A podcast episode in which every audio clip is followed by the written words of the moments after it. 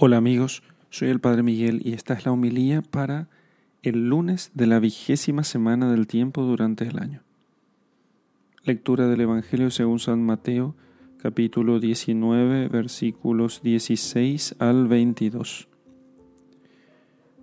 En esto se le acercó uno y le dijo, Maestro, ¿qué he de hacer de bueno para conseguir vida eterna? Él le dijo, ¿Por qué me preguntas acerca de lo bueno? Uno solo es el bueno. Mas si quieres entrar en la vida, guarda los mandamientos. ¿Cuál es? le dice él. Y Jesús dijo, No matarás, no cometerás adulterio, no robarás, no levantarás falso testimonio, honra a tu padre y a tu madre, y amarás a tu prójimo como a ti mismo. Dícele el joven, Todo eso lo he guardado, ¿qué más me falta?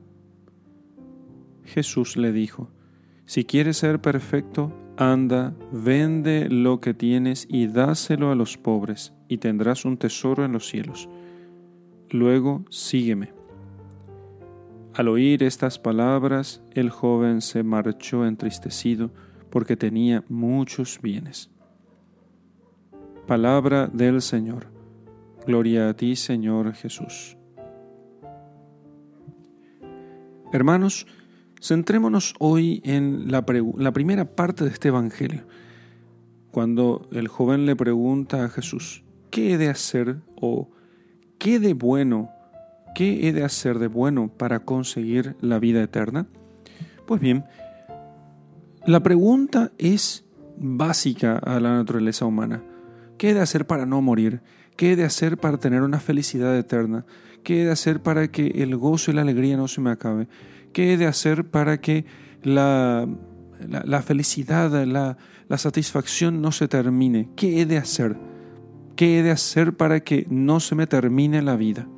Entonces el Señor dice, bueno, eh, para eso es simple, cumple los mandamientos, guarda los mandamientos.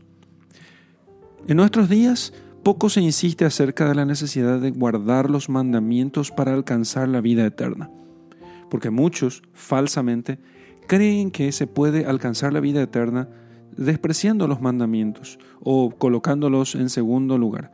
Y eso no es lo que el Señor dice, muy por el contrario. Alcanzar la vida eterna implica guardar los mandamientos.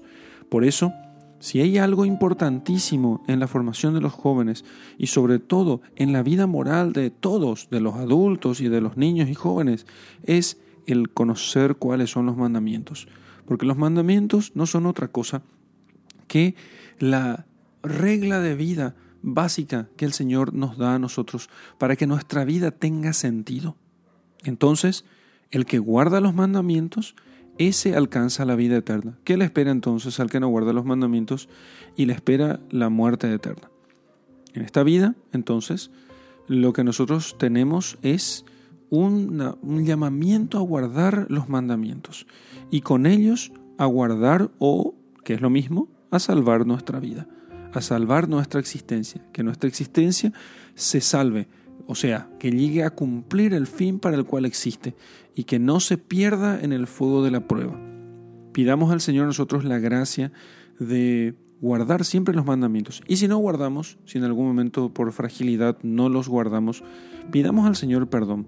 El que pide perdón por sus pecados también guarda los mandamientos.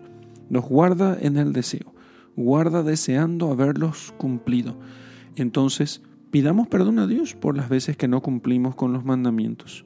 Al menos eso.